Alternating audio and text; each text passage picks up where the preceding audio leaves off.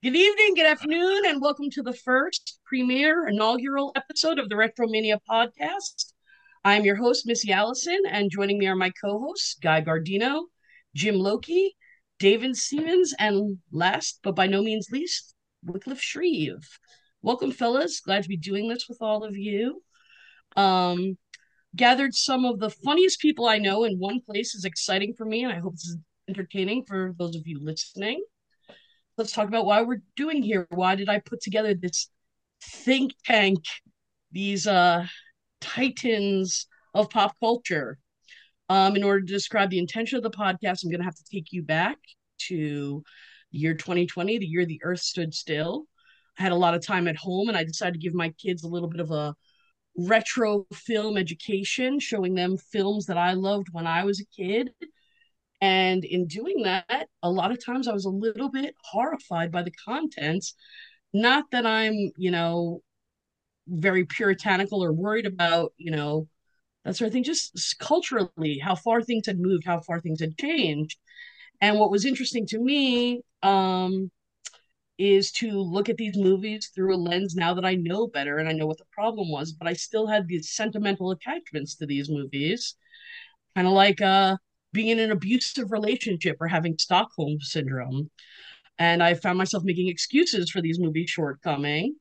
Um, and it was not hard to convince myself that the total was greater than the sum of its parts. I still loved some of these movies, but they were problematic.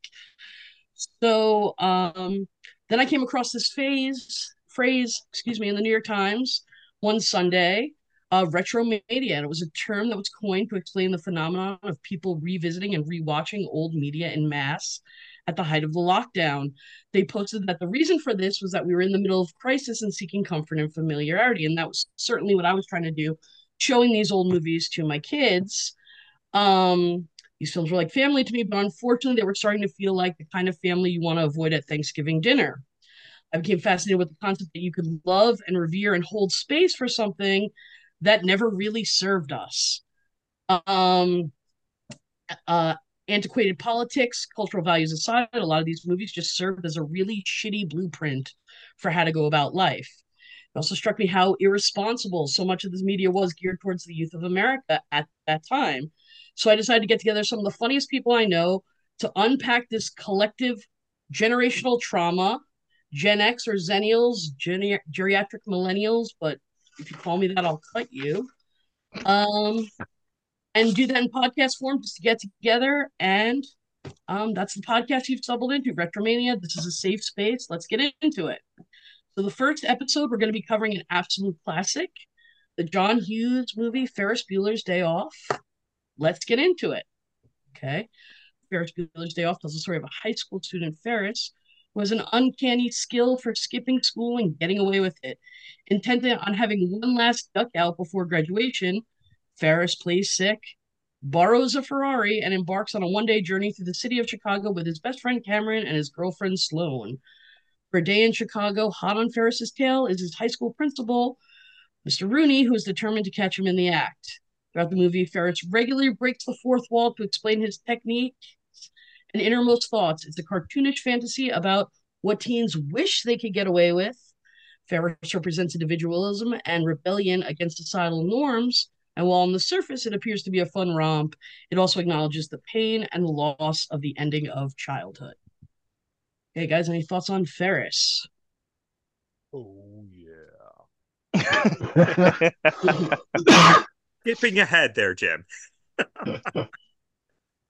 you know what? The first thing that came up to me, uh, thinking about how you said it didn't necessarily serve us, um, was that it was it was a choice to like make the only two minorities in the movie the guys that worked in the right. car park. guys that were stealing the car. Oh, There is the nurse, but she, but yeah, basically, it's it's a unique choice. I will. Uh, I will say compared to some of the other movies, it's it's slightly more progressive than some of the other movies we're probably going to tackle in this. But yeah, it still has its flaws. Uh, there are a couple of times where uh, they have to say to Ferris, uh, "What country do you think this is?" When he asks if people speak English, There's some cringy moments like that. Um, film is widely considered to be a beloved classic with a 7.8 score on IMDb. Rotten Tomatoes has it coming in at 82% on the Tomato Meter with an incredible 92% audience score. Most impressively about the film, though, is in 2014 it was selected for preservation in the United States National Film Registry by the Library of Com- Congress, deemed culturally, historically, and aesthetically significant. And I say, I call bullshit. But into it. Oh, I think that's. Oh. I don't know. I think that's true. And like, like to that note, this is like not necessarily. This is a little bit more tangentially related to like what you just said, but speaking to it from looking at it as, you know, a Gen X or a Zennial, um, you know, uh, an older millennial, I'll say, but someone who is very much part of like you know, growing up during the 80s. Uh, the fact that, you know, like for me, one of the things that really spoke out in the movie was um, Cameron is left fully alone, ill in his house by his parents. Mm-hmm. And I'm like, that's sort of like a very distinct, that's I would say, Gen X experience where it's like, you know, yeah. the latchkey situation where it's kind of like you were just sort of like, you know, expected to take care of yourself and raise yourself to a certain degree. And that's why, you know, in many ways, so much of like, you know, the battle between like generations, between like the boomers, millennials, and like, you know, Gen Y or Z, etc., like or or Gen Z, them looking at each other and being like, "This is your problem." We're all looking to the left and the right and saying, uh, "Y'all don't have problems. We have right. problems." Right. Right. Yeah. My kids like might that. look at that as that movie. The whole my kids might look at the whole movie as nuts, right? Yeah. Insane. But we actually related to it. Yeah, th- I mean that's like also like that girl dinner thing that started on TikTok a few months back, like the whole girl dinner. Like no, that was latchkey dinner. Like if you were a latchkey kid, you knew what it was like to come home and not have anything to eat and like take some Cheez Its and put some like meat paste on it and uh, oh, I guess this is what I'm having today because mom and dad aren't home. Like like things that people are now doing and like thinking that it's some kind of new phenomenon. No, we were there. We were in the weeds with that shit. That was something we were doing a long time ago. So let's let's talk yeah. a little bit about the weeds, guys. Okay. let's talk about what was going on in the world when Ferris Bueller's Day Off was released. Okay. Ferris Bueller's Day Off was released on June 11th, 1986. Released in theaters just six months after Pretty in Pink, which is kind of insane when you think about it. That is nuts. Yeah. wow. Yeah. Um, so John Hughes had pitched the premise to Paramount executives in 1985. It's the premise of Kid Cuts School for the Day and what adventures he has. And Paramount was like, "We love it, but you're not you're not going to get it done on time because the writers are going on strike." And he's like, "Bet." And he wrote it. Some stories say he claimed wrote it in 48 hours, writing the first 50 pages one night and then writing the rest the next day. Some stories say a week. Regardless, it's crazy. Um, so what was going on June 11th, 1986? The number one song in the country was On My Own, a duet with Patti LaBelle and Michael McDonald, dominating yeah. the charts. That was number one? That was the number one song in the country. Jesus. Number one movie in the country was Labyrinth.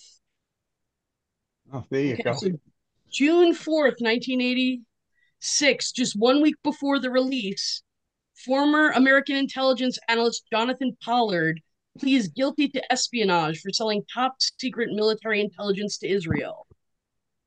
Okay.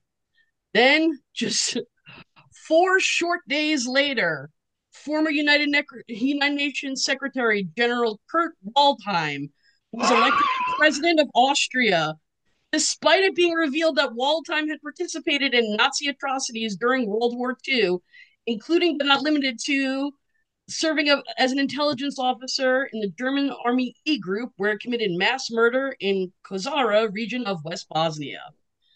So internationally hitting it on all fronts. Two wow. days before the release of Ferris Bueller's Day Off, the Rogers Commission released its findings regarding the Space Shuttle Challenger disaster. So another incident that really traumatized Gen X when they wheeled those TVs into our classroom. June Oh, 10th, yeah. 1.5 million crazed Boston Celtics fans took that Tuesday off of work to gather in front of City Hall for Celtics Pride Day, where they welcomed their team home after dominating the Houston Rockets in Game 6 of the NBA Finals, winning the franchise's 16th championship in 30 years. Oh Uh, Christ. Yeah. This was a Or, uh, big week globally. Three New York City hospitals were found wild. guilty of systemic and widespread medical and health code violations, according to New York State health inspectors. At a Harlem hospital, they found instances where unlicensed and unqualified doctors had performed surgery while dentists provided anesthesia. And my theory is that's where the nurse who came to improve Ferris's pluck was previously hired at that Harlem hospital. Oh my we'll, discuss, god. we'll, dis- we'll discuss her later.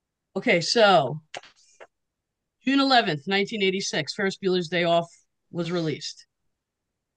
On June 11th, 1986, Shia LaBeouf was born. The same day Ferris Bueller's Day Off is released.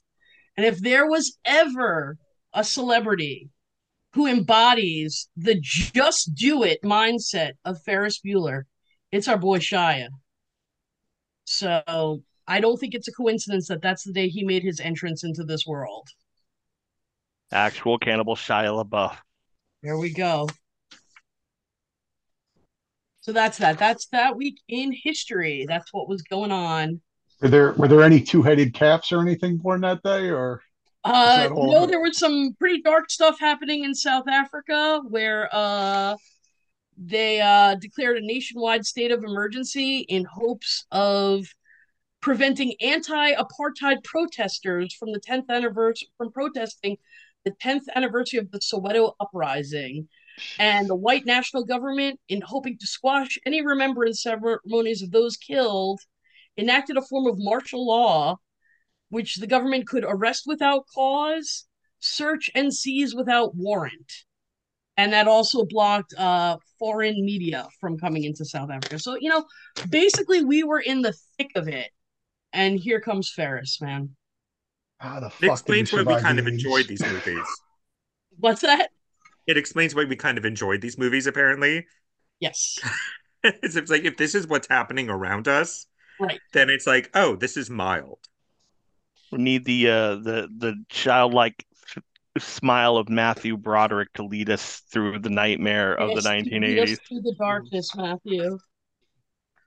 Okay. Wasn't wasn't the 1980s where he ran a guy over in Scotland and Yes. killed him? Oh Was yeah. that, oh, that wasn't long after that. yeah. We'll get to that later too. So I mean, he he you know was also just very dark at the time. Yeah. Ferris and Love Janie that. Bueller running into somebody in Scotland. Yeah. I mean, I have a theory. I have a theory, but we'll we'll we'll, we'll get to that when we uh do the recap. Sell more, sell more VHS tapes of it. I think that yeah, I um this is just a theory that's out there, but that the accident may have been caused because he was not inebriated and he claims he has no memory of what happened and there were perfect weather conditions. I think Ferris was getting a little roadhead and that Oh. distracted him. Oh yeah. Oh, she was learning how to drive stick. Yeah, oh, exactly. That happened. yeah. Wait, who who was he in the car with? Jennifer Grey. Oh wow. Yeah. Wow. I didn't. Hungry eye. Nice. Nice. there's, there's, I mean, like so much of that is disturbing. Like, I mean, obviously because, like, you know, th- we're talking about an actual tragedy, but also because Jennifer Grey and Matthew Broderick played brother and sister Yes. in the movie. And so to have that, like, you know, and they had like, you know, a very open public relationship outside of that, and they weren't real brother and sister, but there's there's still something that, like, you know, I think like sticks in your craw about the fact that they're like, you know, yeah, but like this is how I think of them in terms of their relationship. yeah, it's it's still weird. I, yeah, I I, get agree. that. It's, It's, weird. Yeah, in the movie when she says screw him, that's not what she's supposed to mean. Well, in doing research for this podcast, I heard that she had serious beef during production with Mia Sara because Mia Sara, Matthew Broderick, and Jennifer Grey were trying to keep it professional. And Mia Sara had a little bit of a crush on Matthew Broderick. And when she found out, she was not happy about it. Well, also Mia Sara was like 12, basically, at that Right. point. Right. Like Oh, this is yeah, the wasn't she was really young in Yeah, that she yeah, movie. nobody 15, like yeah, like yeah. when she was in Legend, when she was in this, like nobody actually like Yeah. I, I was doing I was mathing some of the math and yeah, she was like, you know, technically, you know, 18 at the time that like, you know, the movie was released, but that means that she was probably like 16, 17 when filming was happening. So not that there's a huge leap in maturity between like, you know, those times, but very like, you know, very young and in a lot of ways, I think in an inappropriate sense, especially considering that she portrayed characters that were distinctly mature and she looked distinctly mature. So it's like, you know, like what's the okay level that we're ready to deal with on that front? How old was Matthew Broderick when they shot that? I think I like don't- 24, 25. Maybe. Yeah, Okay. I think Alright. so. Hmm. And and Alan Ruck was 29. Yeah, Yeah, well, I, I. I believe that. I mean, he looked Yeah. like a middle-aged man in that movie. Yeah. Yeah. Oh yeah. And see, I think that's where Aaron Spelling got the idea to cast adults as high schoolers. Is he's like, oh well, Alan Ruck can do it. Surely this lady can play Andrea. She's like Yeah, ninety and, and and Michael J. 12. Fox.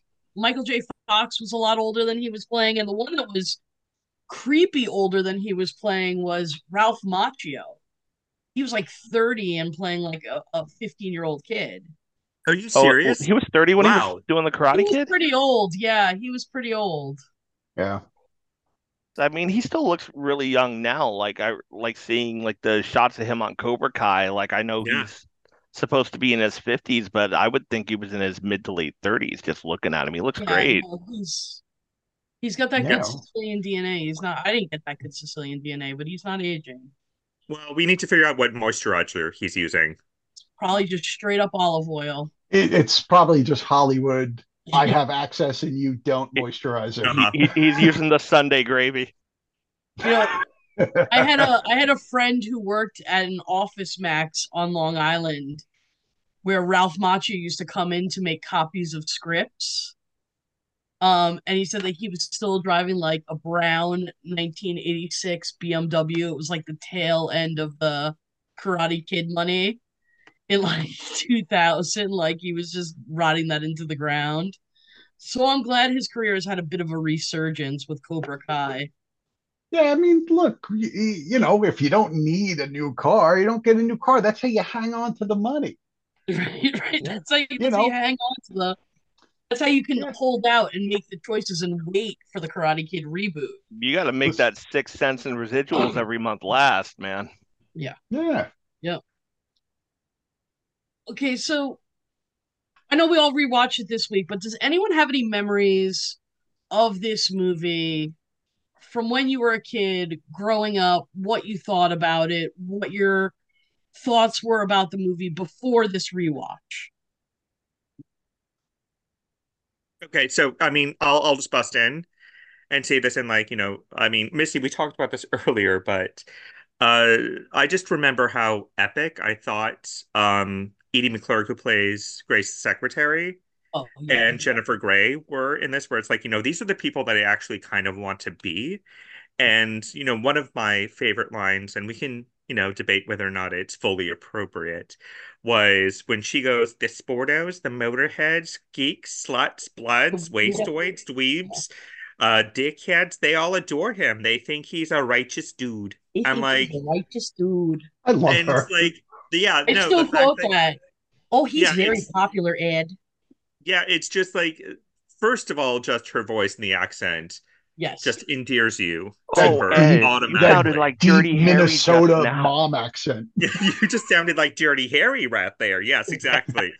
but like just so that just endears you. But then also, I think that what was fantastic about her role in that, even though it's like essentially 90 seconds in the movie, the fact that it's A, Steals super memorable, just like, you know, Yes. makes it significant. And then B, the fact that she essentially she just said what was on her brain and held this like you know man in power accountable i'm like there's something really significant in that where it's like she had no qualms about saying you're like what he does is make you look like an ass Right. and it's like yes There's i so wish I could many. yeah and it's like i wish i could say that to my boss and the fact that this is a like you know essentially a middle-aged woman in the 80s saying that to like like a man that's like in power i was like like that's what i strive to be the interplay between Grace and Rooney, the the physical comedy that they do when she's pretending to be him when she thinks she's on the phone with Yeah. uh, oh, oh, oh, oh, oh oh. oh oh oh oh it's so it's so good. I, I, I always love the line where um where where Jeanie comes in, where Jennifer Grey comes in. She goes, "Oh, hello, dear. Who's bothering you now?" To, Yeah, but- to this day, that's something that that that me and my wife both say to my daughter. We just go, and she's "Oh, just like who's she's like bothering this sweet little unassuming Midwest lady, and like, but she gets so much of the comedy gold in her little bit that- that she's in. She wrings she's- every laugh out of it that she can. She's so perfect. the pencils out of the hair, and the mystified look at her fa- on her face as each one comes out. It's just genius, and She's funny as hell. you you know you she does a lot of voiceover work so you'll hear and you'll be like oh and that's that's grace that's edie um what I, I and i knew that she was on uh the show valerie that then became the hogan The Hogan family. neighbor I remember that show. Yeah. he was the neighbor I- right Yeah. Yeah. Yeah, Yeah. Mrs. I- she was Mrs. Poole. yeah this is cool what i didn't remember was that she played bonnie brindle also a nosy neighbor on a small wonder which is a show that Oh, she, she was on that with Vicki Yes, the yes. robot. It's a show that Gen Xers are always like, did that really happen or was that a fever dream? No. Small Wonder and Yeah. Out of This World used to come on back to back on a Yep. little a little UHF TV station when I first moved to Florida. I I watched the both of those religiously. Uh, up up here, I they were on uh, Channel Nine, right, Miss? Channel 9, UPN. There was with, a uh, UPN My yet. Secret It Identity with uh, Jerry O'Connell. So oh all yeah, of, I like- remember that too. like so Yep. many of those are also like yeah like as you said small wonder it's kind of like did that happen i feel like that's that's one of those like distinct examples of the mandela effect where you're like wait you know is it the berenstein bears or the berenstein bears so one of the things that when i rewatched ferris bueller that like caught me in so many ways um, and you know, Missy's taught me if like you need to, but um, was the fact that I forgot sort of the the the, the different sort of odd stars that were part of it, and one of them was the fact that Christy Swanson, who was the original Buffy the Vampire Slayer. I was gonna bring her up Yeah. actually. yes, was like in the class with Ben Stein, who was the monotone, like you know. Um, that's the other great performance in that. Yes, I mean all of them. Like I mean, Chrissy Swanson. I mean, I'm I'm going to step out on a limb here, and I feel like I'm not going to necessarily fall off, or people are going to disagree with me. But I feel like she's never been a great actress or a recognizable one. Ben Stein is very specific, and he has a place in it. Um, but both of them, and I'll I'll say this, and we'll see whether or not we continue on with it, but turn out to be like really weird, like you know, right wing. Yeah, I was gonna mention that too. Yeah, like they Yeah. really like Ben Stein like went on like a big creationist trip. He made some movie called Expelled about creationism Yes. and teaching creationism in schools. Yeah.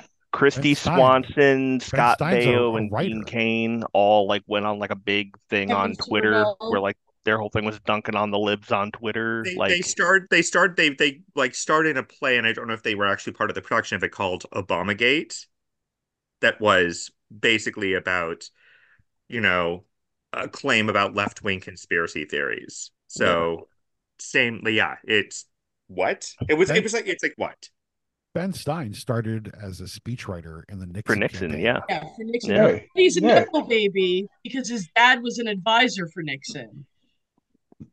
So yeah, but but he, was also good friends with Henry Kissinger. Yeah. Yeah. So if you ever want to stand that close to evil, Ben Stein's about as good as you get right now. yeah. He's one so sad degree from like, Kissinger. which is like again so sad because like I pretty much loved him in everything that he was in, and I watched, you know, Win Ben Stein's Money religiously. I used to and love that. Yeah. yeah, Yeah, it's Yeah, like it's great one of film. those things where it's kind of like, you know, uh, like getting back to the theme of what we're talking about. This is why Gen X is kind of maybe a little messed up because like we had these like, you know, great like, you know, I think like, you know, fully fantastic like artistic moments like in film and across the board, but they're also sort of like, you know, poking into elements that are really like dangerous and we saw them when we were 8 and Yeah. that's not necessarily okay.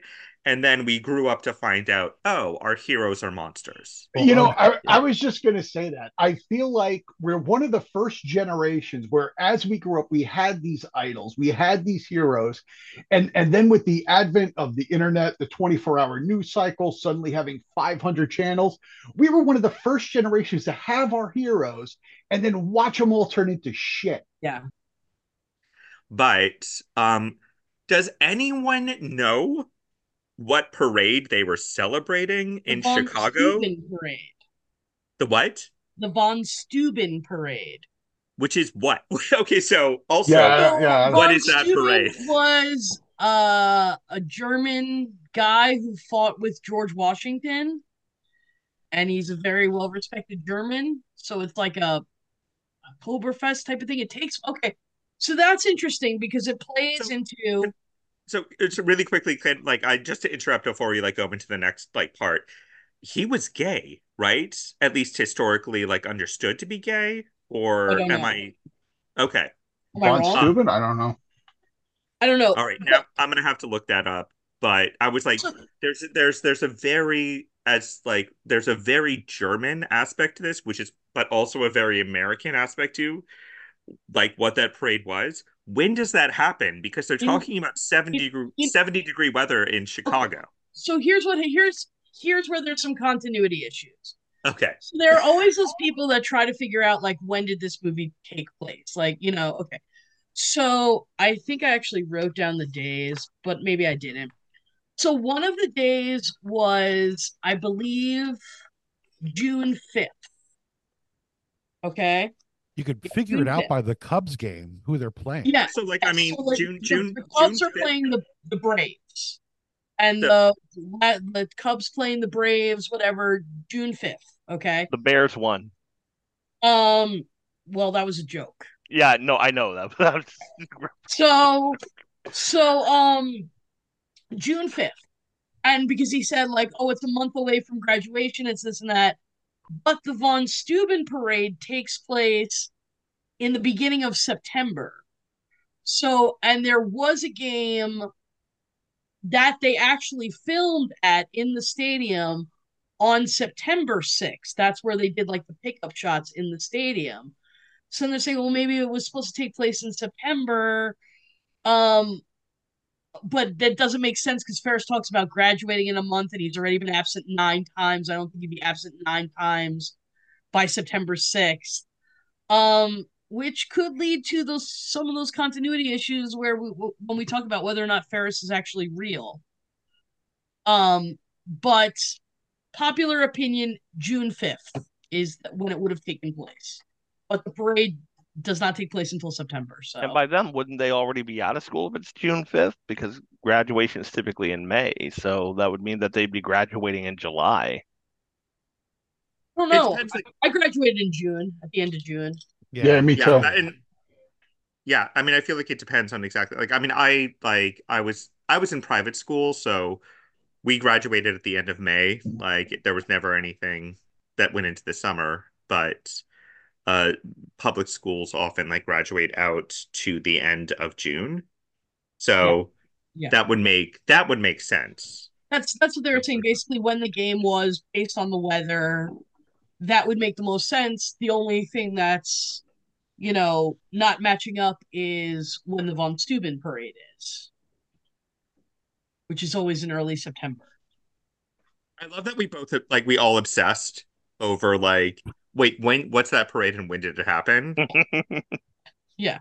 Like how like God, you know how how nerdy can we be on this podcast? How did how did everybody know- the stands know the dance move? moves? This this is this is the challenge. Like right now, we have to Okay. out nerd this moment. We could we could put it really nerdy by by figuring out where the sun is and running it through AI and determining exactly what second it is. we talking about Neil deGrasse Tyson and how he figured out where various parts of, you know, what was it? Where Barbie Land was? Because Oh, he did. don't know. Neil deGrasse Tyson calculated where, where Barbie Land is. He he figured out based off of like you know the angle of the sun where Barbie Land was. I, I have to ask, where was it? I don't know. Ah. It's I in didn't the, pay heart, attention it's to in the that hearts part, of all young women. You let me down, Wick. I'm sorry. It's it's somewhere south of Florida. That's what I will say. So it's The only thing south Cuba. of here is hell. it's in Cuba. Well, actually, no, Florida is hell. So Right. The So here's- State. Here's a a nerdy little continuity issue that drove me crazy. Breakfast Club. We know the Breakfast Club takes place March 24th, 1985. That is canon. That is Yeah. in the movie. It takes place in Shermer High School. Ferris Bueller's Day Off also takes place in Shermer High School. Oh, I didn't know that. So the Yeah. earliest Ferris Bueller's Day Off could have taken place is that June 5th date that we've discussed. Okay. So same Shermer High School, suburbs of Chicago. So we have to assume it's the same Shermer High, which means Ferris was classmates with the Breakfast Club crew. Okay. At least went to school at some point in time with them. But what's more interesting in that is that uh, there's a year and two months difference. There's a change in principal. There is um Dick Vernon is the pre- principal in the Breakfast Club, but Ed Rooney's the principal 14 months later.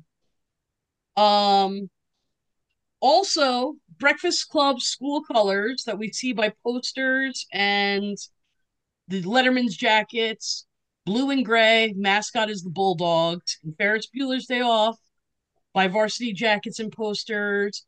School colors are yellow and green, and their mascot is the goat.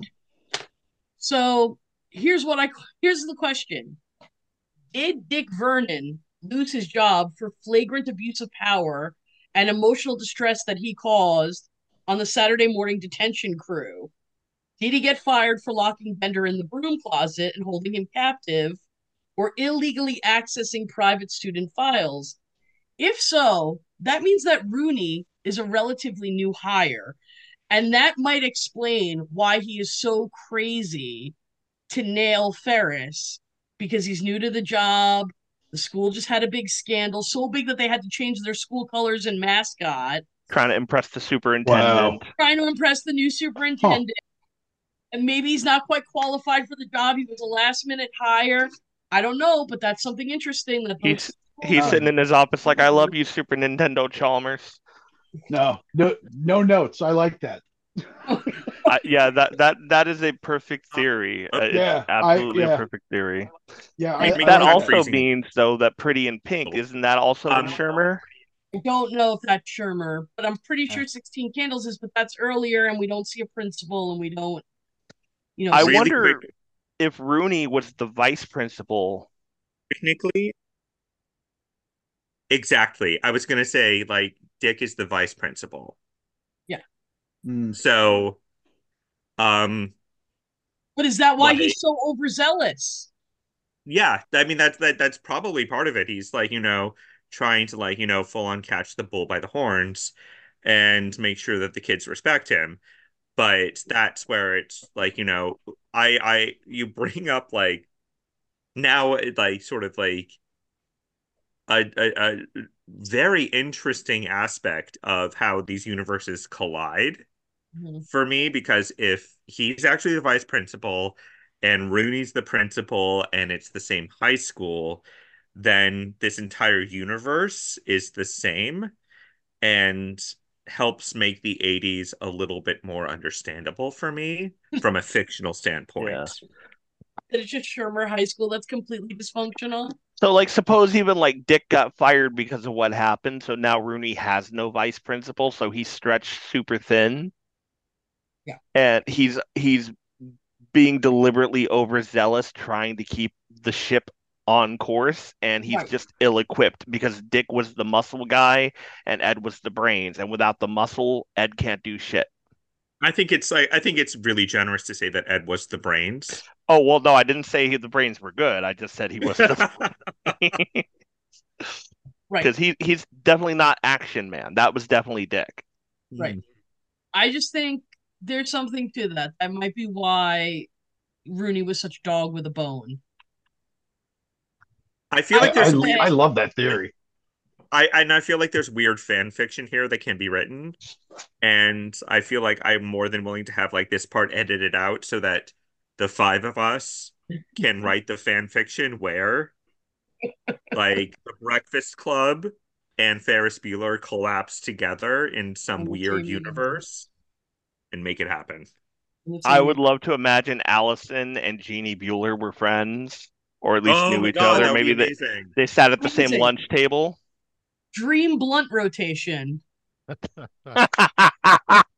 Jeanie Bueller, Allison, and John Bender, like Yeah. it's- it's doing the doing the puff puff pass in the hallway Yeah, bathroom before that's a class. dream blunt rotation. They're in the janitor's closet. I mean, and like, you know, then we could do like, I mean, then it could be something where it's kind of like, you know, from our perspective, 40 years down the road, where like down the road where we're like, this is what their kids look like after having experienced all of this. like we are like now. I bet if Cameron made an elephant lamp, it wouldn't light up either. Right. That's Yeah. that's how I feel. I Yeah. could Him and imagine Anthony Cameron Michael and Hall just crying about their lamps. I I could I could imagine Cameron and Brian being buddies and like Cameron was sick but he stayed home because he was the only person nice to Brian and Brian left the don't come into class tomorrow note in his lock in his locker.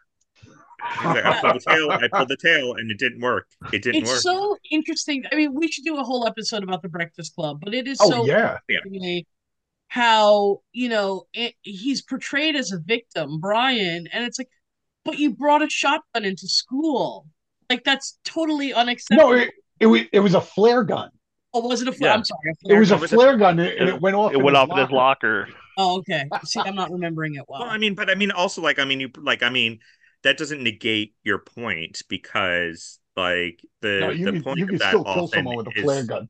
yeah it's like the point of that is like is the threat Right. and you know that that itself obviously problematic and for you know right now like you know being part of the generation that we were um this was before a lot of like you know at least like you know sort of like you know the proliferation of a lot of like you know school attacks and Yeah. like so right it was something that was like laughed at or like it was sympathetic in the 80s and now it's like no that's Yeah, we were we were in a pre-Columbine world, so we weren't even thinking Yeah. about that at the time. Like it didn't even dawn on us. I mean, and yeah, they they do paint Brian in a real sympathetic light, and he does come off the, the victim. But I think really the real victim in the Breakfast Club is Larry Lester, and he Yeah. doesn't have Yeah. a moment of screen time. But like you hear the Larry Lester story, Oh, that was and brutal. like that is like Yeah.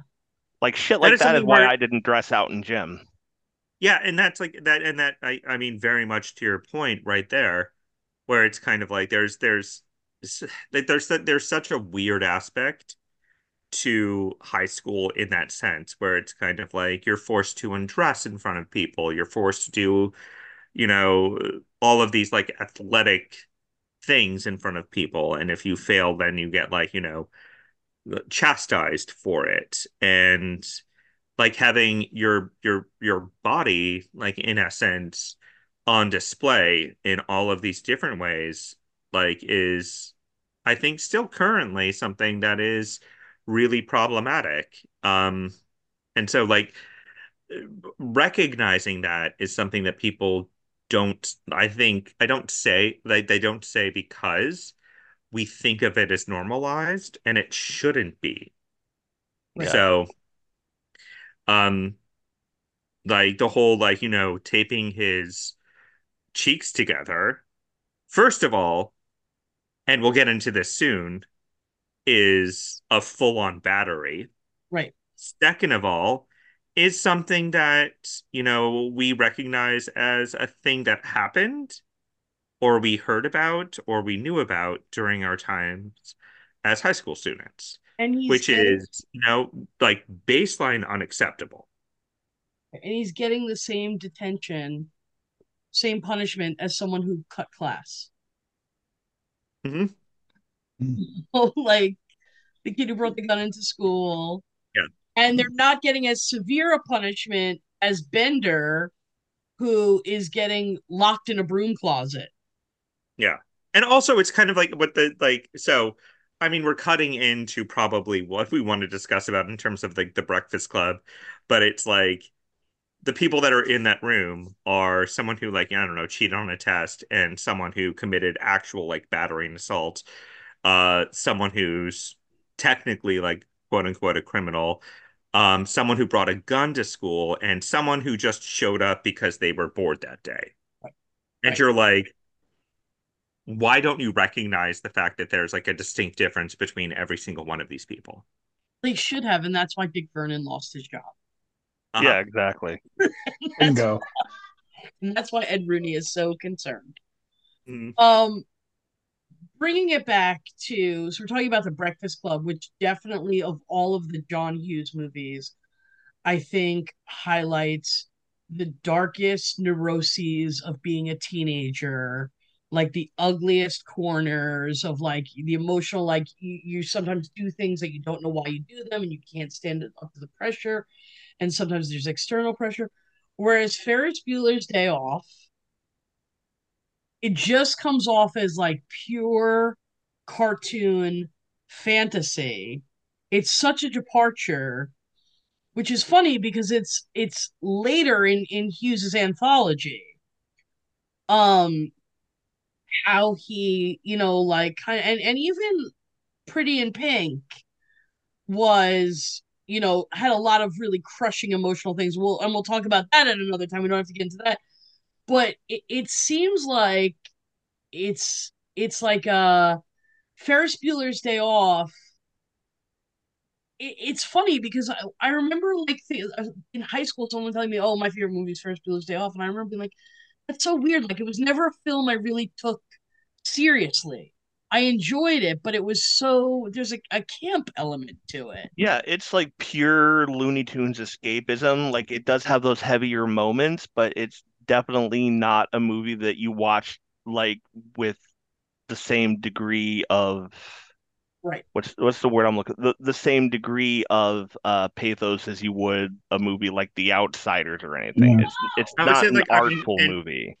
Yeah, I mean, and to like, like I feel like well, like how you sort of framed it right there, as terms of like in terms of a Looney Tunes situation. I feel like both that's like you know, a I think that it's generally on point, but b I also think that it's like on point for Generation X because like we grew up with like you know, you know watching Daffy Duck, etc. Like all of these people where it's kind of like violence was sort of like a resolution point Yeah. in a weird way. And this was something where the there was sort of like, you know, an enjoyment where it's kind of like, okay, so we're not necessarily getting to a moral or, or ethical resolution, but at the very least, you know, quote unquote, no one was hurt. Yeah, it's just an Ferris is- escalating series of more and more absurd scenarios that they find themselves in, and more and more crazy close calls, like being parked right next to Ferris's dad at a red light, and like, oh shit, let's not get caught. Sloane, make obscene gestures at my dad, please. Yeah. Like, And it's Seduce also, him. I mean, Hughes as a director constantly takes you out of the narrative by having Ferris break the fourth wall and talk directly to the audience. So Which you're like very Bugs Bunny. reminded I'm watching a movie. You're not just like following a story. You're you know, it's it's there's this where he's speaking directly to you. Which is also I, I think that that is to David's point also. right, yeah. Oh yeah. Like that's like that's a very Looney Tunes. Right, exactly. like, well, that's what Bugs Bunny used to do. That Yeah. was my point. It was like that was Exactly. He's looking at the camera, taking a bite of a carrot, and go, "Ain't I a stinker?" yep, yep hundred percent. But it's weird because again, like I feel like that's you know uh, prior to this conversation, that's something that I didn't necessarily recognize. And it's interesting to like you know be a part of this group and like you know talk about that and be like oh so that's potentially like how my you know frame of the world has been you know put together is that you know i i was introduced to it through looney tunes the 80s movies put me through it and sort of reaffirmed it in a more real world context. And now that I'm like, you know, in my like, you know, middle age, I kind of can put all of this together and say, oh, that's why I'm the way that I am. Yeah, Yeah, I think Rooney that's is the- absolutely why Gen X we all have such a fucked up sense of humor is because we we were reared on Oh, yeah. Looney Tunes and then moved into into stuff like John Hughes movies and uh, Chris Columbus movies and then Well, John Hughes on and on from always- there. Oh, John Hughes has always just provide like his movies are so enjoyable, but they provide a really bad blueprint. But it's like David, like you said, we went from Bugs Bunny, Ain't I a Stinker, and then we get Ferris Bueller, and then Ferris Bueller is a direct influence on Zach Morris, Yeah. Parker Lewis. Oh, I was gonna say that. I was gonna like, I was gonna ask about, are we are we gonna talk about Parker Lewis can't lose I mean, at some point? Are we going to talk Well, about the the- the Ferris Bueller TV about- show? Too, I, I was gonna say that too. Yeah, because there Ferris was a Bueller Ferris TV, Bueller show, starring Jennifer Aniston, by the way, and Yep. Charlie Schlatter. Um, I It only came know that guy from one other thing too. He was in that movie 18 again with George Burns, Again and that's with George literally the only yeah. other thing he Oh, ever did. Christ. he um he uh, that series, the Ferris Bueller series, came out at the same time as Parker Lewis Can't Lose. I think Ferris Bueller was on NBC, I think, and Parker Lewis was definitely a Fox show. Yeah, it Oh, was yeah. on Fox. Yeah. and they just strangled each other because it's the same. It's the same premise. Yeah, uh, Yeah. uh, but uh, but the thing is, Parker Lewis Can't Lose did it better, Yeah, Yeah. they did. That was a And- better show. and Yeah. also the first episode of the Ferris Bueller TV series, he spends the first ten minutes of the show shitting on the movie, standing next to a standee of Matthew Broderick, saying, "Can you believe they cast this Joker as me?" And I'm like, okay, so you're gonna immediately shit on the movie that is the reason that you're the show referencing in exists. the reference material. like, Man. Can I, like so, how do you start a show like that? so legit to make a confession? I have zero memory of the Ferris Bueller show. I remember Parker Most Lewis people do. I remember Yeah. the like Ferris Yeah. Bueller. Yep. And so it's it's I, I mean I think that speaks to exactly what you were just saying earlier, where it's like their approach was I'll just say not good Right. at this point in you know a diplomatic sense because the approach that Parker Lewis took was just sort of like oh here's a fun you know sort of like you know character and situation and we'll move forward with it and see like if it works. And it did.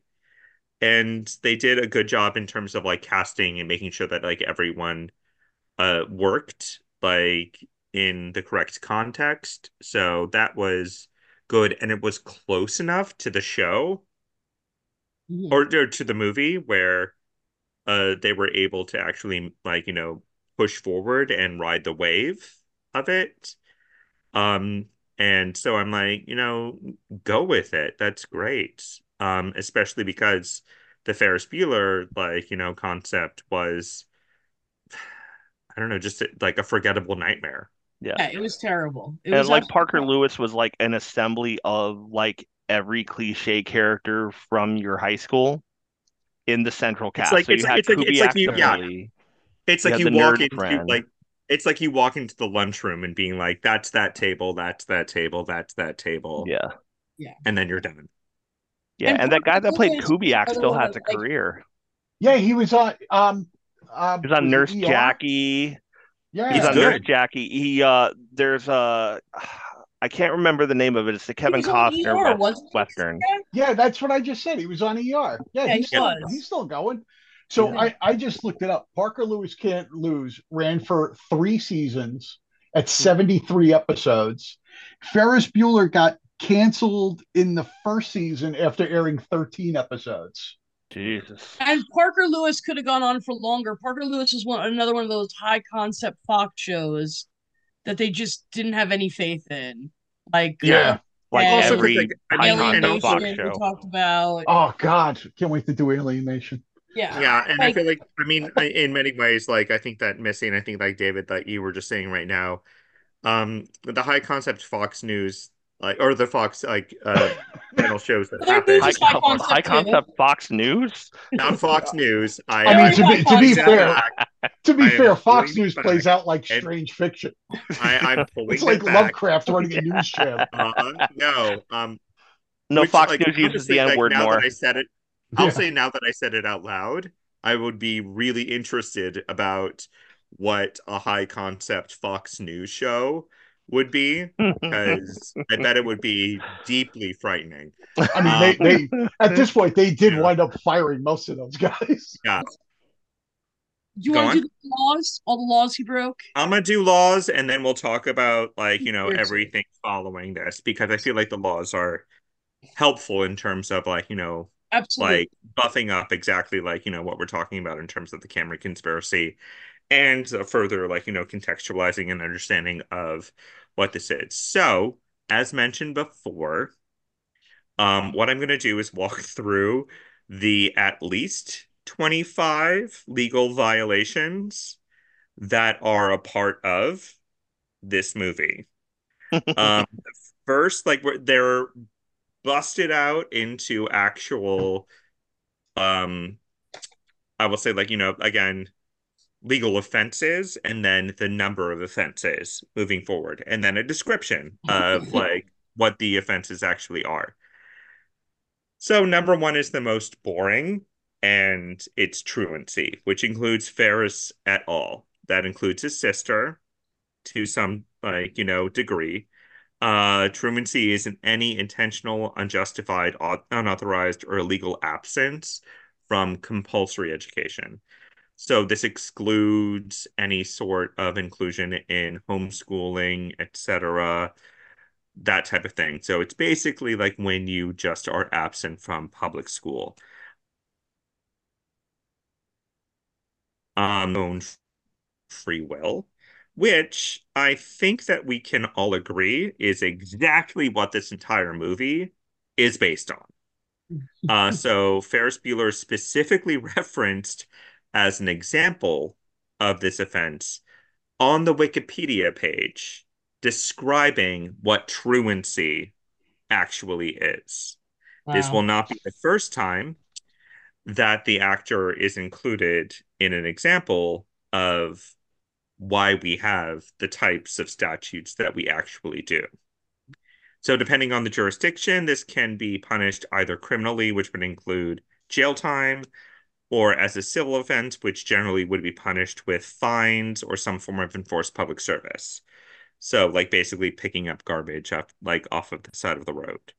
Um, on the truancy count, which is number one, uh, although he breaks into the computer and reduces the amount, there are nine individual individual offenses of this.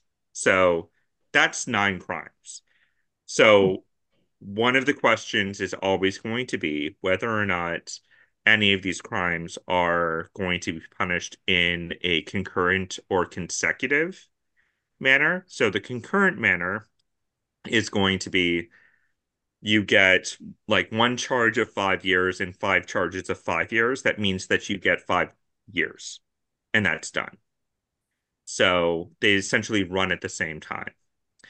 Um, consecutively would be you get five charges of one year and five charges, like one charge of five years, and that would be then 10 years. And so you would serve 10 years.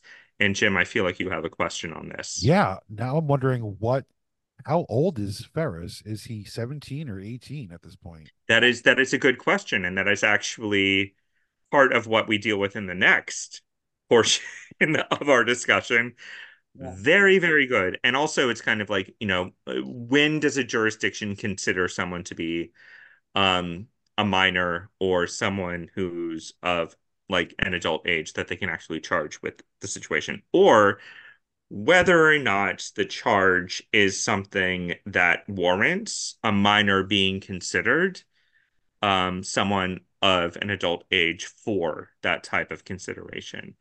Um, and so, an interesting example of this is one of the first scenes in the movie, which I would sort of lump into what could potentially be considered child pornography. Um, this is, you know, against Ferris. And I'm going to put this into quotes because I feel like it's a, like it's a discussion that's going to happen later. Ferris, if he actually exists, um, is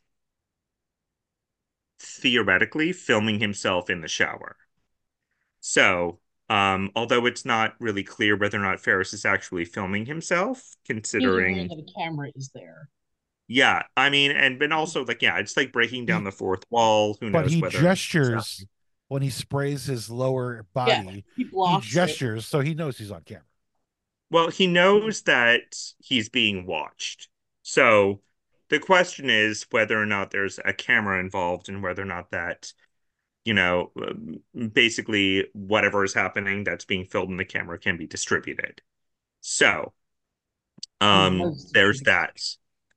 Um, if he is aware of that, and if it is happening, minors can be held criminally responsible in many jurisdictions for distributing distributing image of themselves under child pornography laws.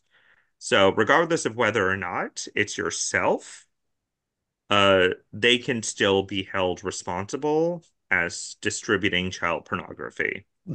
Um, the main consideration here, as you brought up, Jim, just right now, is that is as Ferris is a senior about to graduate, like, you know, is he 18? Is he 17? And in the jurisdiction, does that actually qualify him as an adult? So those are the questions that we have to ask moving forward. Um, pausing for a hot second, are there any questions on either of those two? No. Okay. I, am afraid to go. I'm afraid to go further. I'm not. So I'll like Jim. Like, do you want like more space to move forward? Like no, again, let's go. No, let's go. Okay. I mean, at least Ferris did reach forward and cover your eyes while he was washing himself, so there there was that. well, because he was really concerned. Okay. okay. So the third one is a little bit easier. Um, it's, it's I'm sorry. What? Like, so there was a there is a question now. No, I was just no? saying I was concerned that Rooney would be watching. So the third issue, I hear you. The third issue is like hacking again if Ferris exists, which we'll discuss later.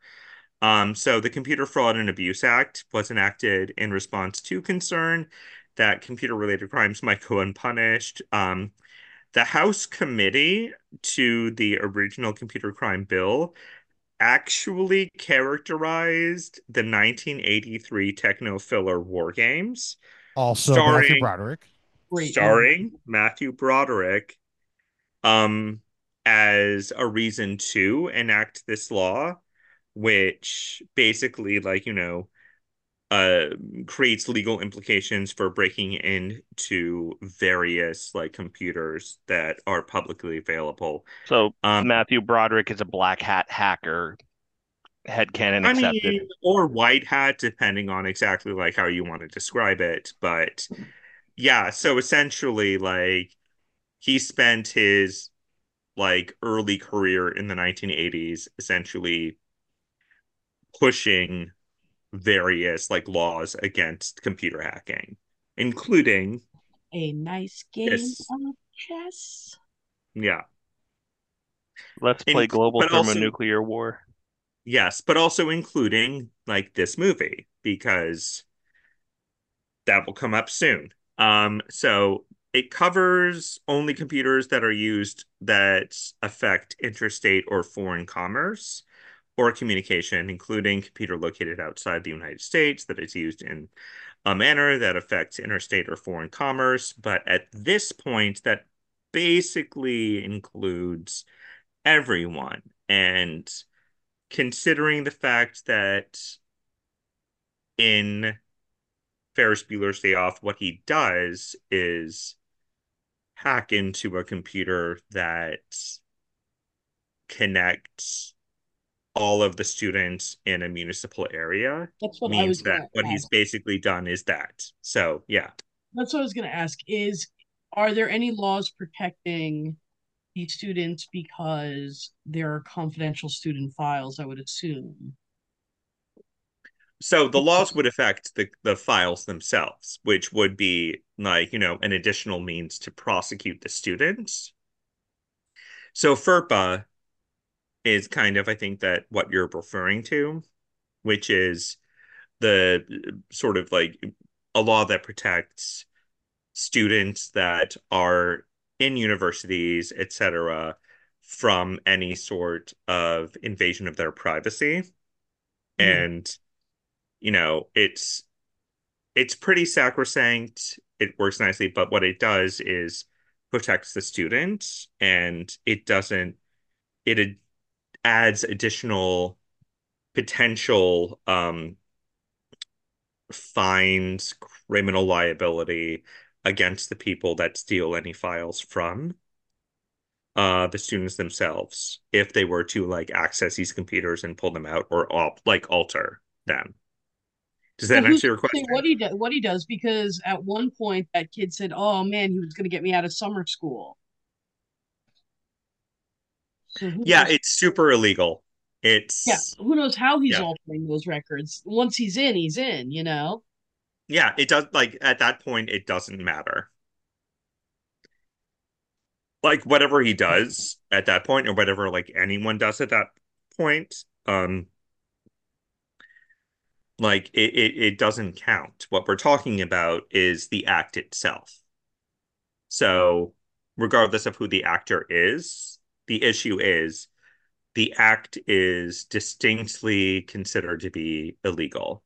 And so the only issue is figuring out whether or not it falls into the category of is this what uh the statute intended to protect against um and for the most part it's written broadly enough that they can include pretty much everything that we're talking about I mean, they specifically cited him, Matthew Broderick. yeah We've we've already warned you, Matthew. Yeah. No. No, I mean, like, not only specifically cited him, but used the description of what he did in war games in congressional hearings to support the enactment of the Computer Abuse and like Fraud Act. So it's yeah, what he did in this movie is literally what they said, don't do this right now. Um, so Ferris receives like donations and gifts from multiple people. Uh, in so many ways, this is akin to like the crowdfunding exam, like scams that are happening these days. Sure. So, especially from a medical perspective, where Ferris claims that he might need a kidney transplant. Like, well, he literally says, I might need a kidney transplant. Right. And so uh you see like one of like the later scenes in the movie uh his parents walk in and there are you know presents everywhere uh right, the whole entryway is full of flowers and balloons and absolutely and Yeah. one of the most probably I mean all of it is problematic but one of the ones that's kind of specifically problematic is uh the potential like the potential like solicitation of a prostitute for him that shows up at his door who is also followed by a trio of what look like clowns which again i don't i don't know how that's supposed to play into exactly what's going to happen next but let's just rest on the fact that it's very clear that someone hired a prostitute for him to make him feel better because I don't know, he had the flu. Right. So right. crimes. Right. It, it Crime. very much reminded me of I once went to this kid's 21st birthday party and he had told all of his friends, I was like 22, 23 at the time. He had told all of his friends he wanted a stripper. I want a stripper for my 21st birthday party. And nobody took him seriously. And then the night of his party, he's like, no, I was I was really serious. I wanted a stripper. And so what the guys did was they called the cheapest stripper in the phone book. So you can imagine the quality as that was coming does. to this party.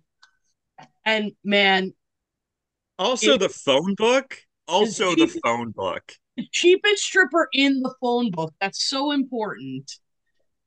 And it was horrible. It was Mhm. she was very aggressive. He was very embarrassed. And then but then they didn't have enough money to pay the guy. Like there was like she came with a guy, like an escort. So my the guy was like, I'm gonna take her, I'm gonna take you guys to an ATM so you can get the money that you owe us. So she's sitting in this guy's bedroom on his futon, completely naked, smoking a cigarette, saying, "You you seem like nice kids. Uh, you guys should stay in school. Don't wind up like me." And like he's giving us like these like life lessons.